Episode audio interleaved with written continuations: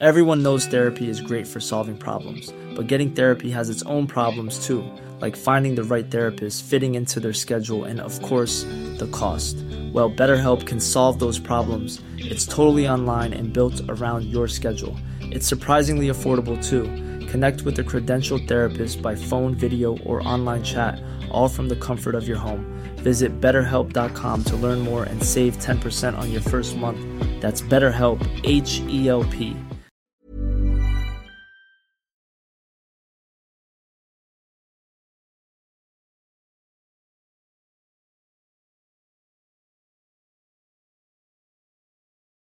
Ha llegado la noche y eso significa que es momento para un nuevo episodio del Anti Podcast. Hola estimados antisuscriptores, les saluda su amigo y anfitrión, el Dr. Miguel. Y me da muchísimo gusto estar con ustedes un domingo más. Recuerden que si quieren ver este episodio sin cortes ni comerciales, solamente pulsen el botón que aparece arriba de mí y los llevará a este mismo episodio, pero sin estas interrupciones. Esta función solamente está disponible para miembros del canal. Y si se están preguntando, Miguel, ¿y cómo me hago miembro del Antipodcast? Y además que aparezca mi nombre con la insignia de calabaza, fantasma, caldero mágico o escoba voladora, solamente pulsa el botón que da abajo de, de este episodio que dice unirme. Y listo. Y hablando de miembros importantísimos en este programa, les presento una vez más a mi amigo Sergio Bocanegra. ¿Cómo estás? Muy bien, gracias. Estoy aquí muy contento presumiendo mi antitaza. que me estuvieron chuleando bastante en los capítulos pasados. Por si me la quieren ir a comprar, ahí estoy afuera en el mercadito de, que está por allá. Revendidas del Waldos. Revendidas de, de esos mismos. Pero bueno, me gustaría empezar con las invocaciones de la semana. Pero yo también te quiero presumir algo. Primero que nada, te quiero presumir mi chalequito, que ustedes me ven muy coqueto, muy guapo, porque me lo hizo una artesana mexicana. Ay. Me lo hizo mi abuelita, para que estuviera yo muy guapetón para el antipodcast. Está bien bonito. La verdad. Pero bueno, ahora sí como que te veo con ánimos de invocar, como que traes aquí el, conjuro. Traigo aquí el conjuro ya de una vez. Mira, voy a empezar con, con Abril Cuello Cadena 9387, quien es miembro escoba voladora. Tengo a Natalie Mareco 4672, quien es miembro fantasma. Y por último tengo a Dina Lee 74, que también es miembro fantasma. Y dice, es un placer apoyarles en este canal. Este dúo es exacto lo que se necesitaba. Saludos desde el norte de California. Muchos saludos también. Bueno, yo quisiera invocar a Julie Molina 421, que es miembro calabaza, y dice, Quiero felicitarlos, Sergio y Miguel. Son excelentes personas. Sus videos endulzan la vida. Estaría padre un video sobre la cultura ancestral de México, aztecas, mayas, etc. La teoría de las pirámides y así. Muchas gracias por leer mi comentario. Les deseo las mejores vibras y estoy enamorada de su trabajo. Les deseo, les mando saludos desde Chile, Chilaca, Cuesta 880 de Chihuahua. Los amo mucho, alegran mi día. Muchísimas gracias, querida Julie. También invoco a Jessie Geun que es miembro calabaza y dice los antiadoro. También invoco a Ángela Fernanda, que es miembro fantasma, y nos manda una propinita de 10, yo creo que son pesos, porque dice saludos desde Perú. Muchísimas gracias, querida. Son soles, sí es cierto. Muchísimas gracias, querida Ángela, que nos dice saludos desde Perú, amo sus videos y todos se vuelven mis favoritos. Esta historia fue por mucho la mejor. He quedado impactada con esta investigación y se nota todo el trabajo que se dan para traernos material de calidad. Espero con ansias el siguiente episodio. Los adoro, son lo máximo. Muchísimas gracias Ángela. Y por último, invoco a Nelson Paz 3464, que es miembro Calabaza, y dice, siempre comento, me gustaría salir en uno de sus invocaciones. Los quiero muchos saludos desde Honduras. Muchísimos saludos, querido Nelson. Mucha invocación, ¿eh? Mucha invocación hoy, sí, miren, andábamos así con las invocaciones. Sí. Pues como ya vieron en el título de este video y en la portada, Hoy vamos a hablar sobre la verdadera historia de la maldición de Tutankhamon. Bienvenidos sean así a este espacio lleno de libros, magia e historias de terror. Esto es el Anti-Podcast.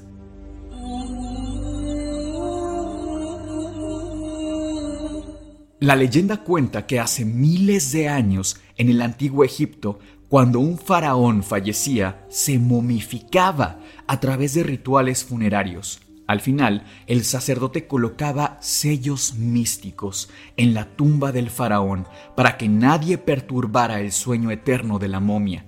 Y si te atrevías a hacerlo, si te atrevías a profanar siquiera la milenaria tumba, sufrirías la poderosa maldición sobre tu cabeza, Terribles consecuencias te acompañarían sin que nada ni nadie pudiera salvarte. Y es que las civilizaciones antiguas siempre han sido fascinantes para la mente humana. Caminos inexplorados, maldiciones imperdonables y tesoros que de verdad no tenían igual eran una invitación, Sergio, para los exploradores de la época. Y solamente los más valientes se aventurarían a, a explorar lugares que nadie más lo habría hecho antes.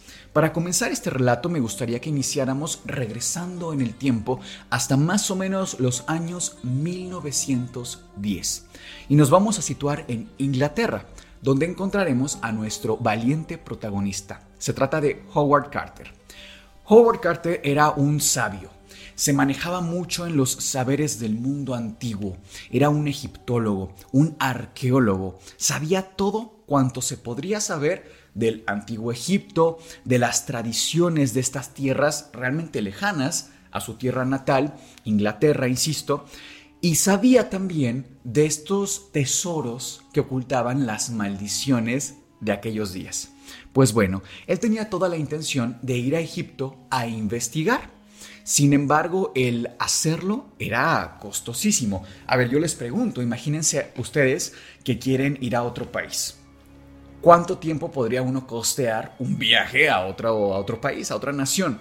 Un par de semanas, cuando mucho, ¿no? La mayoría de la gente cuando va a otro país a conocer, un par de semanas, porque es muy costoso, es difícil. Ahora imagínense costear un viaje donde no vas solo, vas con un equipo de búsqueda entrenado de quizá 20, 30 personas. Y además no irías por dos semanas, sino tal vez por años lo que eso costaría una expedición de años antes de siquiera encontrar la pista de alguna tumba. Howard además estaba especialmente interesado en la historia de Tutankhamon. Un faraón del que se contaba había sido sepultado con el más increíble de todos los tesoros, carruajes de oro, figuras invaluables y joyas dignas de un hijo del sol. Ciertamente, Howard quería embarcarse en tal aventura y resolver los más grandes misterios que Egipto encerraba, pero sabía que para lograrlo necesitaría a un mecenas, es decir, un millonario voluntario que estuviera dispuesto a cubrir estos gastos. Conseguir un inversionista de este tipo no le llevaría tanto tiempo como uno podría pensar. Digo que no le tomaría tanto tiempo porque más o menos en los mismos años alguien ya se había adelantado. Era un tanto común dentro del mundo de la arqueología europea que fueran estos eh, excursionistas, estos arqueólogos e investigadores a las zonas más recónditas de Egipto a buscar eh, pues rastros no solo de tumbas faraónicas, sino además pues de toda la cultura, porque es realmente fascinante. En aquellos días, como les digo, alguien ya se había adelantado, por así decirlo. Les presento a Theodore Davis. Theodore Davis era un millonario, también eh, inglés, y él ya había financiado, había sido esta figura de mecenas. Un mecenas es una persona que paga, un millonario que está constantemente pagando para realizar arte, expediciones o algo en pro de alguna actividad cultural, por ejemplo, o incluso científica. ¿eh? Pues bueno, Theodore Davis ya había sido responsable de encontrar, a través de su mecenazgo, 30 tumbas en Egipto. 30 tumbas, imaginan qué locura. Pero bueno, lo logra y es así que eh, nuestro protagonista, Howard Carter, estaba en búsqueda de su propio Theodore Davis y da con un lord, el lord que se llamaba Herbert de Carnarvon. Este señor, al cual nos referiremos simplemente como el lord, para que todos estemos en la misma página, era un millonario también inglés desde luego, pero tenía una particularidad. Y es que el Lord, además de ser bastante acaudalado, tenía un problema de salud, desconocido en términos generales, pero que sus médicos le habían indicado moverse de, Inglaterra a Egipto por el cambio de temperatura de un aire mucho más seco, una temperatura mucho más seca frente a eh, como es Inglaterra muy muy húmeda. Se va a Egipto durante varios años, el Lord, y empieza a enamorarse del país, empieza a enamorarse de la cultura egipcia y a conocer estas leyendas tan fascinantes y prácticamente Sergio se vuelve un egiptólogo autodidacta. Y coincide con nuestro protagonista, Howard Carter. Entonces imagínense, ya tenemos la fórmula perfecta. Un arqueólogo experto en el mundo antiguo y un millonario dispuesto a encontrar los secretos. Hacen un equipo y arman un equipo de búsqueda especializado para encontrar la tumba de Tutankamón. Howard iniciaría justo al oeste de Tebas, en la antigua ciudad de los muertos, una de las necrópolis más increíbles del mundo, un enorme cementerio conocido en árabe como Wadi Maluk, el Valle de los Reyes. Howard Carter sabía que allí estaban las tumbas de tres de las dinastías más importantes del viejo mundo, aunque no había garantías de nada, ya que los locales también conocían las leyendas y pues había cientos de saqueadores en búsqueda diaria. No sería fácil tomando en cuenta que la tumba de Tutankamón ya tenía más de 3.000 años de antigüedad. Para ese momento, ¿cómo encontrar la mística tumba en medio de este mar de arena? Miguel, perdón que te interrumpa. ¿Por qué era el valle o el Valle de los Reyes? Ah, eh, hay varias teorías eh, y todas pueden realmente confluir. Es decir, no es que se excluyan una a la otra, sino que todas son posibles y además explicar este nombre al mismo tiempo. Una de mis favoritas es algo así como un fenómeno óptico que surgía en la zona. Si tú te parabas saliendo del Valle de los Reyes, casi entrando a Tebas, y veías hacia el oeste, que esto tiene una connotación muy interesante, ahora les explico, veías que el Valle de los Reyes tenía una forma de mm, una circunferencia montada. Algo así, si me permites tu libreta, era como una estructura más o menos montada, algo así. Tienes una estructura circular montada. Esto se parece muchísimo a un jeroglífico.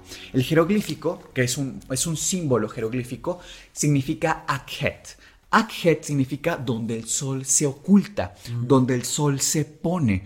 Y esto tiene una connotación interesantísima, porque eh, vamos a ver a lo largo de la historia de los antiguos egipcios que ellos piensan que del este, que nace el sol, se va ocultando hacia el oeste, que representa el paso de la vida al inframundo. Entonces, desde aquí, fíjate qué interesante. Además, la palabra Akhet que es este eh, símbolo em, jeroglífico, se parece mucho a otra palabra, a otro vocablo también egipcio que es akhut. Akhut es el brillo que desprende el fantasma o el espíritu de los difuntos. Entonces tiene una connotación muy interesante. De hecho, si ustedes estuviéramos en aquellos días, en aquellos tiempos, y estuviéramos en búsqueda de una tumba, una forma inteligente de hacerlo no sería solamente excavar por excavar, sino buscar en la zona más este de la zona, por este paso del este al oeste, y además buscar un dibujo, el dibujo de un sol. Insisto en esta misma connotación de que el sol se va moviendo y desplazando del este hacia el oeste. Entonces buscamos geográficamente esta zona ya sabemos que en el Valle de los Reyes pues se da constantemente que, enterraran a los faraones. Ahora, ¿cuál era el, el protocolo que se seguía en aquellos días cuando un faraón fallecía? Imaginemos que, me voy a servir un poco de agua, que tengo la boca un poco seca, perdón, pero imagínense ustedes que tú eres el faraón, eres el faraón boca negra, y yo soy tu sucesor. Entonces, lo que yo tengo que hacer cuando tú pierdes la vida es conectarme o contactarme, perdón, con el visir. El visir es algo así como el primer ministro. Yo hablo con el visir y le digo, ya falleció nuestro, nuestro rey, nuestro faraón, tenemos que buscar un lugar para su digno entierro. Entonces, en el Valle de los Reyes, entre el visir y yo como tu sucesor, buscábamos una zona específicamente localizada para crear tu tumba. ¿Qué se hacía? Bueno, el visir contactaba a un pueblo que estaba ya prácticamente ahí viviendo, en el Valle de los Reyes, o muy cerca de, que estaba listo. Y su vida, fíjense qué interesante, es que de verdad es fascinante. ¿eh?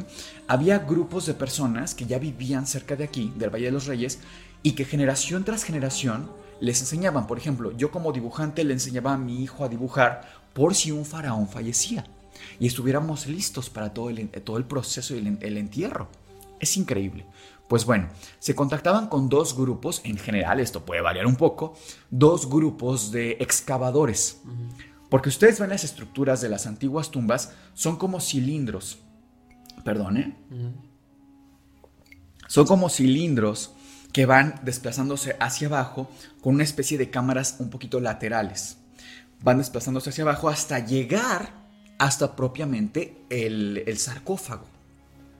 En las cámaras laterales encontramos muchísimas cosas como murales increíbles que van relatando no la vida de los faraones, o sea, contexto, ustedes y yo estamos en la entrada de una tumba.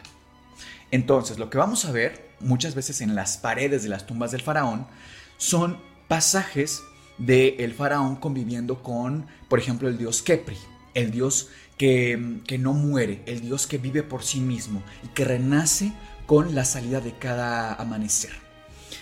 Vemos cómo se va relatando también pasajes como el propio entierro. Vemos a las plañideras. Las plañideras son estas mujeres que después tienen una connotación también en, Grecia y hasta en los pueblos mexicanos. ¿eh? Son mujeres que se dedican a llorar. Mujeres que se dedican a, ejercer este llanto eh, funerario, ¿no? Y las vemos vestidas de blanco y en la procesión del entierro. Pero bueno, regresemos un poco. El, el visir y yo como tu sucesor, ya que tenemos el lugar, ya que estaba excavando, llegaban poco tiempo después los alisadores. Los alisadores eran un grupo de artesanos que se dedicaban a tallar las paredes para que quedaran lo más lisas posible y después llegaban los artesanos. Los artesanos empezaban a hacer los dibujos que les comento de las plañideras, de los dioses, del faraón, los trazos, los primeros trazos los hacían artesanos. Y después venía el maestro. El maestro era quien terminaba el dibujo y que trabajaba en conjunto con los escultores. Los, murales que había en estas tumbas son muy vivos en ese sentido, eh, artístico quiero decir, porque tenían colores, tenían formas, tenían relieves y te contaban una historia, ¿no? Y, y si ustedes prestan atención a, por ejemplo, tumbas como la de Set I, que si no me equivoco está datada en el 1279 a.C., es una tumba preciosa, que de hecho se le conoce como la capilla sixtina del mundo antiguo, de lo increíble que es. Espero que podamos ponerles aquí eh, imágenes en, en edición, porque es espectacular. No hay una forma en la que uno pueda relatarles lo increíble que son estos lugares, los murales, la arquitectura, el diseño en palabras. Las imágenes que, de verdad, gracias al universo, a Dios que tenemos disponibles, hacen que a pesar de miles de años de antigüedad no nos perdamos de esta magnificencia, ¿no? Pero era, insisto, todo un protocolo. Me gustaría mostrarles también en pantalla, tal vez, quizá lo tengo por aquí, pero bueno, les muestro eh, una, un, un mapa de las tumbas que se iban encontrando en aquellos días y que se iban enmarcando en un sistema conocido como sistema KV. Sistema KV 20. La tumba KV 40. La tumba KV 9. ¿Por qué KV? Son las siglas de Kings Valley, que son mm. eh, Valle de los Reyes en inglés, y el nombre de la tumba que se ha encontrado. Bueno, ahora mismo no, no creo encontrarla, pero seguramente que la podemos poner en edición. Y para ese momento ya de las eh, prácticamente 60 tumbas que se habían encontrado, 26 correspondían a faraones. Ahora, ustedes como arqueólogos de aquella época, imagínense que somos colegas de Howard Carter, no podíamos llegar y sacar los tesoros de las tumbas que encontráramos y venderlos como una especie de negocio. Estaba prohibido. Totalmente. Y no por una maldición, sino por un respeto hasta el país. Un respeto ético. No podías hacer eso. Entonces, eh, manejar esas expediciones tan costosas era complejo, ¿no? Miguel, ¿y cuánto fue más o menos el tiempo que tardaron en poder encontrar algo? Oye, es que mira, ya llevaban prácticamente 10 años. un montón. 10 años excavando, invirtiendo, por supuesto, el Lord. Lord Carnarvon ya estaba, pues no quiero decir harto, pero ya prácticamente, y se comenta, esto no es eh, información oficial, sino más bien como un, rumor, se comentaba que ya estaba solamente dispuesto a financiar seis meses más porque, oye, ya 10 años de tú estar invirtiendo, incluso aunque encontraran algo, no sería redituable. ¿Por qué? Porque, insisto, no podían eh, vender eh, todo lo que encontraran, para nada, ¿no? Al menos no de forma, digamos, legal. Entonces, eh, ya prácticamente 10 años y ante este aviso que hace Lord Carnarvon de, te quedan 6 meses, Howard. Tú sabes qué haces, tú sabes cómo trabajas, pero solamente tienes 6 meses. Una de las estrategias, fíjense qué curioso, que toma, y esto lo cuenta en, la vida real, ¿eh? lo cuenta de propia voz eh, Howard Carter, se hace de un canario. Un canario porque se considera que estas aves traen suerte y protección. Él lo cuenta en un eh, texto que él mismo escribe. Insisto que esto es interesantísimo porque viene de, del propio protagonista de esta historia. Pero bueno, se hace de este canario y sirve también pues un poco como de talismán, ¿no? Como traer suerte, protección, además en una tierra llena de leyendas, de misterio, de maldiciones y demás.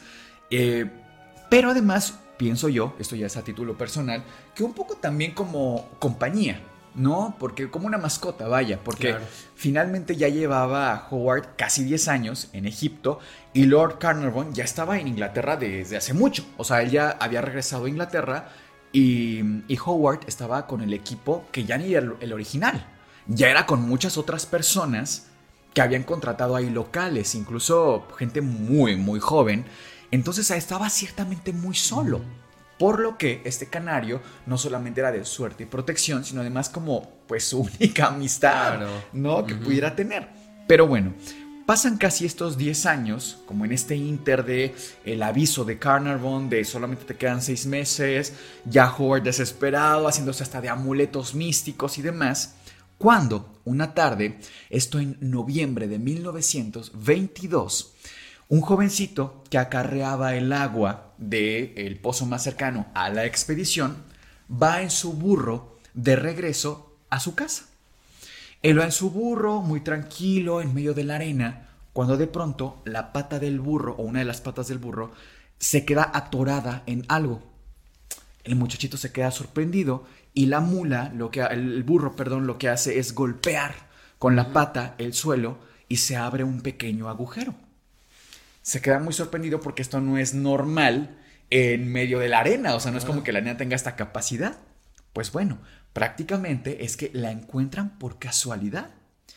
El muchachito regresa con Howard y le dice, señor Carter, encontré esto, no sé si le interese, podría ser una pista, podríamos haber encontrado algo. Vamos, ya todo el equipo tenía la indicación precisa y exacta de que a la menor pista, al menor indicio, se le diera el aviso. ¿No? De, oye, encontramos esto, por aquí hay que buscar. Entonces, regresa este chiquillo con Howard, le, da la, noticia y entonces Howard va a esta zona y empiezan a excavar hora tras hora, pero con una, una locura prácticamente. Y, se dan con esta imagen que acá les muestro y en efecto, se trataba de la tumba de Tutankhamon. Ah. Pues excavan y excavan y encuentran una cámara oculta que tenía varios escalones debajo de la arena. Había varias paredes blancas todavía cubiertas por la arena y en una de estas Howard Carter ve un pequeño agujero. Decide cuidadosamente romper los bordes de este y ve algo que lo dejó sin palabras una vez que acerca la lámpara, vio un tesoro en oro puro y bastantes figuras hermosas hechas de ébano. A pesar de que podemos poner pues varias fotografías aquí, se trata de más de 5.000 artefactos en esta cámara. Un poquito más atrás había dos imponentes estatuas que custodiaban la entrada a una puerta sellada por una combinación de cuerdas. Ya para este momento ya era noticia mundial, imagínense todos ustedes, se había encontrado la tumba de Tutankamón, ya todos los medios estaban enteradísimos, incluso sabemos de buena fuente que tanto Lord Carnarvon como el propio Howard Carter habían vendido la primicia de tal evento histórico.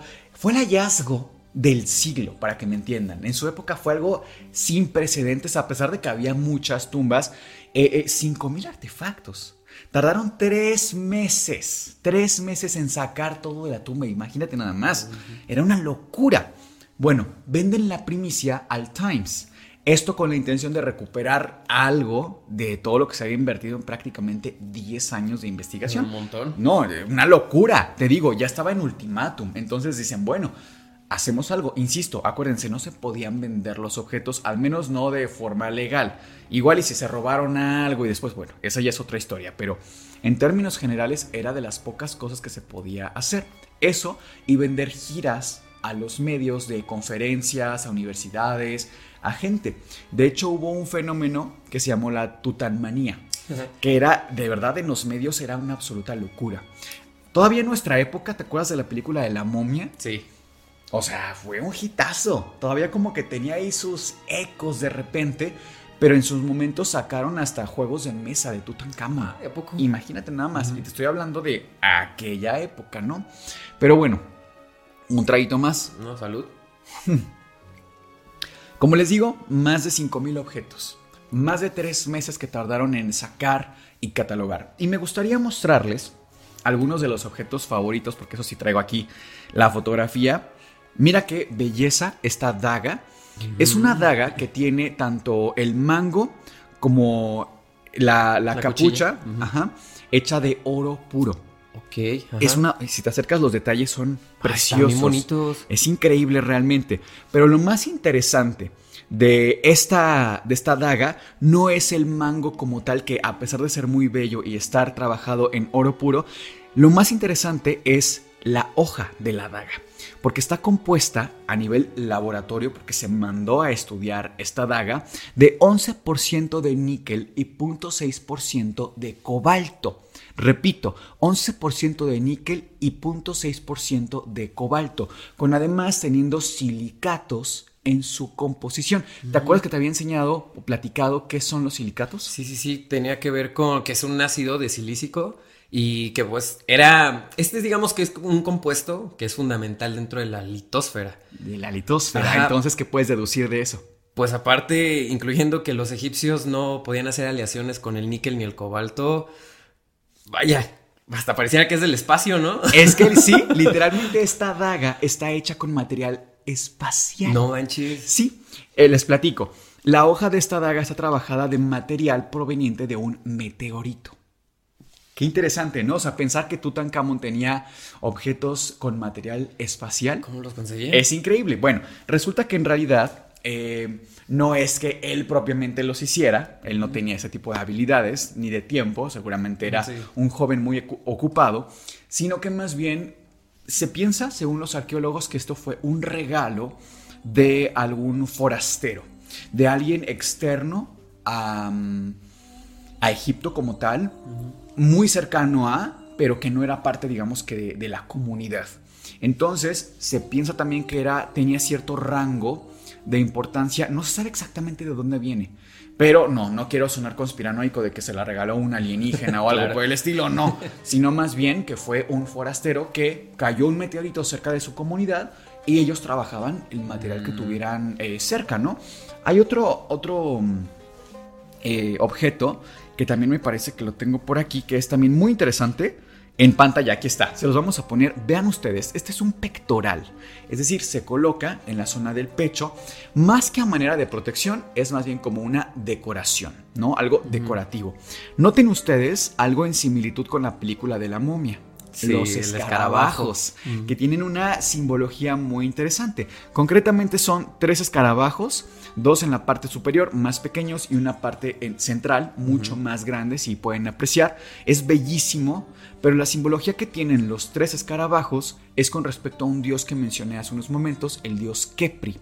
El dios Kepri es un dios que a mí me parece muy interesante porque creo honestamente que ha servido de inspiración a otras deidades.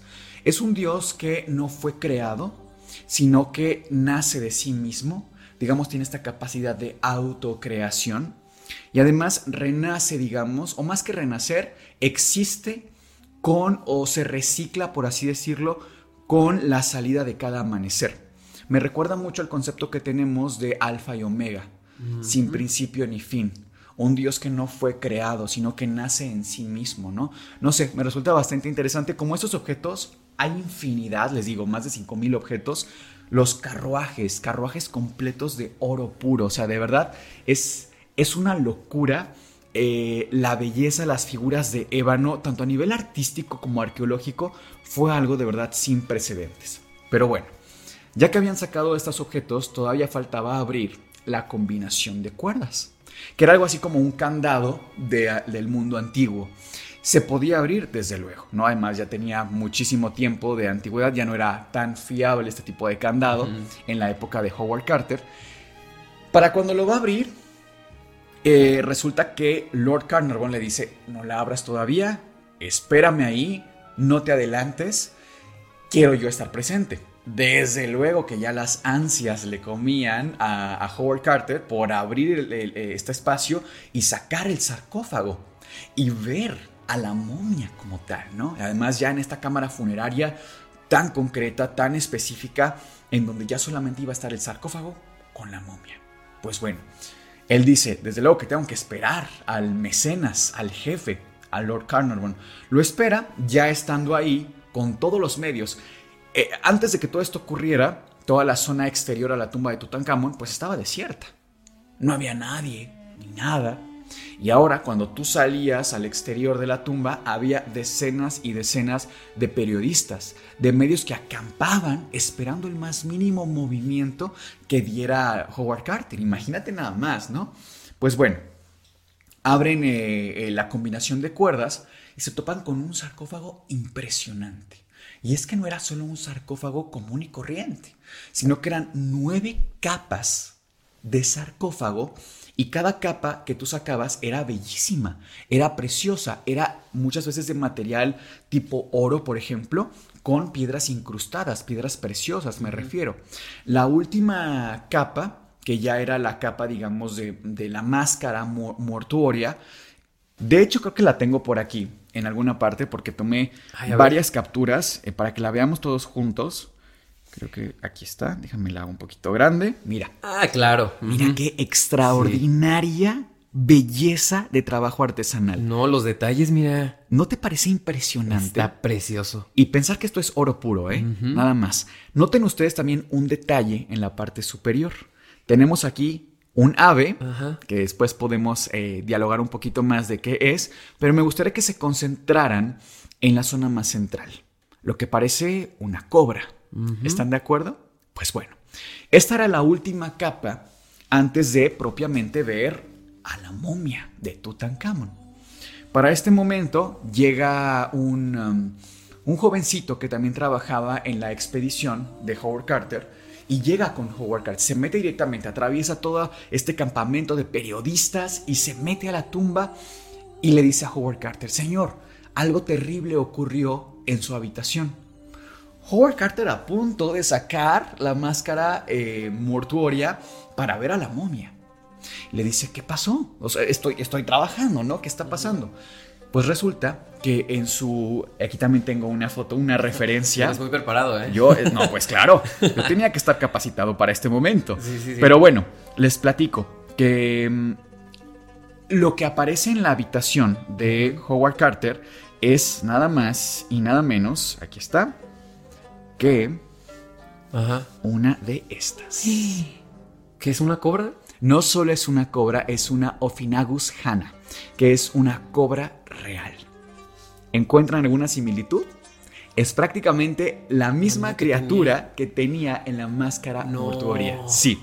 Pues resulta que este animal es fascinante, además de muy hermoso. Resulta que mide prácticamente 7 metros de largo y es una criatura muy interesante en el sentido de que su veneno tiene cardiotoxinas, tiene neurotoxinas, que son capaces de que si tú recibes una mordida de este animal, tu cuerpo va a empezar a paralizarse poco a poco en toda su musculatura, hasta llegar a músculos que no son voluntarios, como los de la respiración. Entonces vas a fallecer ahogado por una parálisis. Además de ser un fallecimiento sumamente doloroso, es muy desesperante. Porque es muy lento. exacto. Ustedes dirán, bueno, ¿qué, ¿qué, tendría de extraordinario tal vez que se encontrara este animal en pleno desierto en Egipto y que entrara justo a la habitación de Howard Carter? Quizá algunos podrán encontrar ahí algo un poco místico, pero resulta que no solo estaba ahí en el momento exacto, ¿eh? recuerden eso. Palabras del propio Howard, esto es real. Después hay gente que piensa que no es así, pero él lo dijo. Bueno, sino que esta cobra real estaba devorándose al canario de Howard Carter, el símbolo de protección, el símbolo de ayuda, el talismán del propio Howard.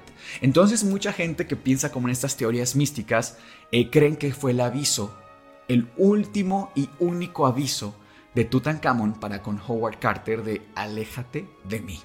Bueno, Howard decide seguir adelante. En efecto, ya estaba todos los medios, ya estaba eh, Lord Carnarvon prácticamente a su lado, cuando saca la máscara y tenemos visualizada a la momia de Tutankhamon.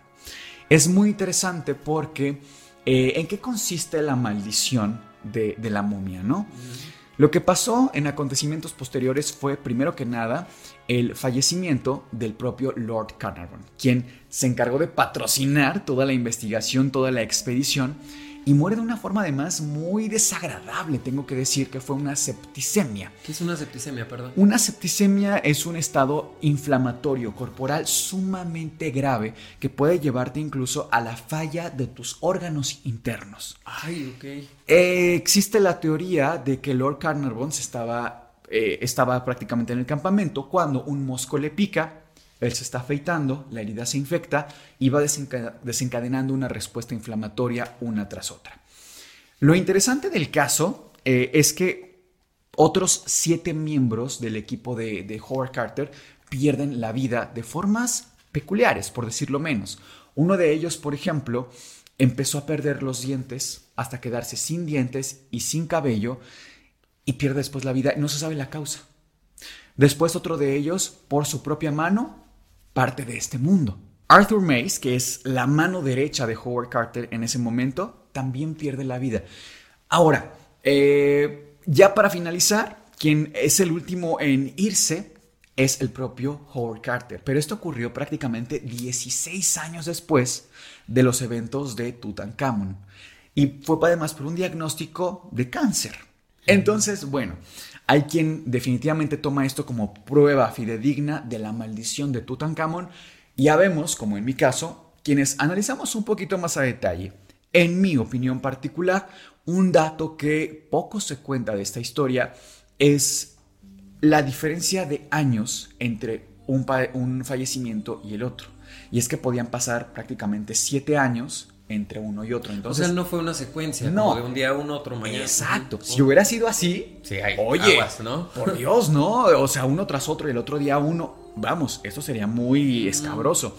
Fueron en total siete miembros quienes eh, pierden la vida asociados supuestamente a la maldición de Tutankamón. Sin embargo, y hay que decirlo, no había ningún tipo de aviso de alguna maldición ni en las paredes, ni en algún objeto, ni nada por el estilo. No se manejaban, eh, digamos, los antiguos egipcios de esta manera, no se conducían. Ellos tenían todo un ritual funerario, tenían un libro dedicado a esto pero no es que hubiera como tal maldiciones, sino que era como una leyenda urbana muy asociada a las momias, ¿no? Entonces, bueno, ustedes tendrán la última palabra. Ese fue el relato de la maldición de Tutankamón. No sé si tengas tú algún comentario. ¿Qué te pareció la historia, Sergio? Para empezar, qué buen relato. Desconocía muchas de estas cosas, sin embargo, también había leído por ahí que algunas de las causas de estos fallecimientos tenían que ver con neumonía. Pero me sigue haciendo mucho ruido que no tiene como tal una secuencia, como te mencionaba, como que era de un día, después una semana, otro, sino que pasaban años. Entonces, creo que por ahí se podría descartar que fuera una maldición. Exacto. Ahora, mencionabas con respecto a los jeroglíficos, ¿sabemos si había como algún en específico como que se pudiese haber malinterpretado, que dijeran esto tenía la maldición como tal de... Como algún tipo de aviso, ¿no? No, fíjate que en realidad no. Hay una teoría muy interesante que nos habla de un tipo específico de hongos que tienen la capacidad de preservarse no solamente por decenas, sino casi miles de años atrapados en un, en un espacio de aire. Entonces, la tumba finalmente era eso. Eran como cápsulas de aire y de objetos que quedaban ahí con aire muy viciado. ¿Podría ser que por un tema de hongo se, desencadenara una neumonía? Desde luego que sí. Además, todos estaban en contacto. No es que tuvieran el mejor equipo de protección. Yo te aseguro que la mayoría ni siquiera protección utilizaba como algún tipo de cubrebocas, como los que tenemos hoy en día, ni mucho menos. Aparte fueron 10 años, ¿no? Los que estuvieron ahí Exacto, sí, totalmente. Ahora, si bien no había ningún aviso, una teoría que me parece muy plausible de acuerdo a, los, a lo que les he platicado el día de hoy es que, insisto, ya había una inversión de 10 años. Ya habían invertido muchísimo equipo, muchísimo tiempo, muchísimo dinero y no habían obtenido ninguna ganancia.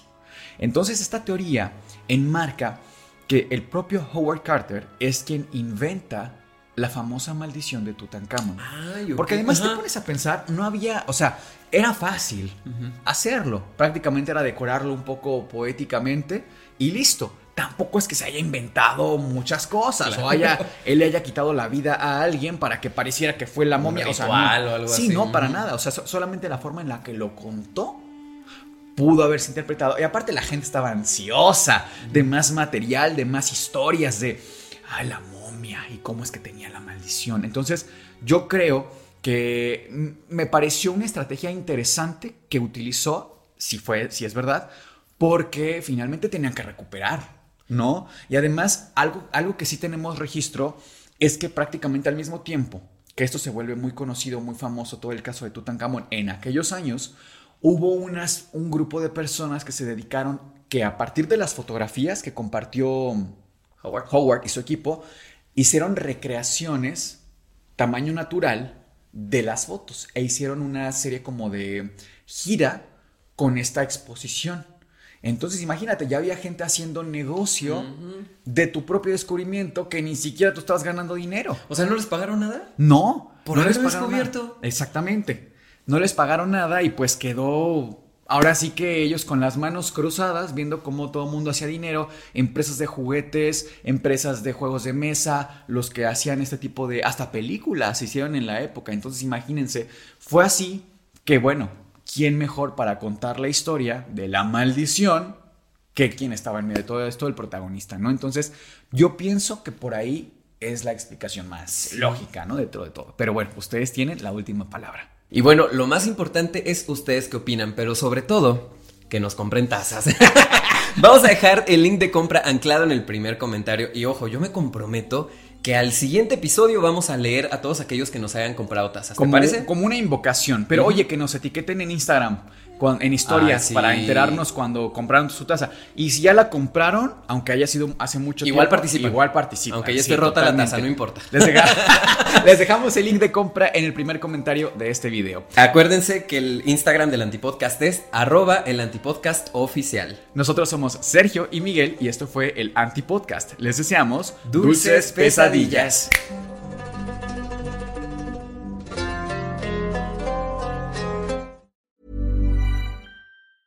If you thought the only way to get a more defined jawline with natural looking results was through surgery, think again. Juvederm Volux XC is a non surgical injectable gel filler that improves moderate to severe loss of jawline definition and can help you achieve natural looking results with little downtime. Even better, this improved definition lasts up to one year with optimal treatment. No maintenance required. Improve jawline definition for a smooth, sculpted look with Juvederm Volux XC. For important safety information and to find a licensed specialist, visit juvederm.com. That's J U V E D E R M.com. Not for people with severe allergic reactions, allergies to lidocaine, or the proteins used in Juvederm. Common side effects include injection site redness, swelling, pain, tenderness, firmness, lumps, bumps, bruising, discoloration, or itching. There's a risk of unintentional injection into a blood vessel, which can cause vision abnormalities, blindness, stroke, temporary scabs, or scarring. Talk to a licensed specialist to find out if it's right for you.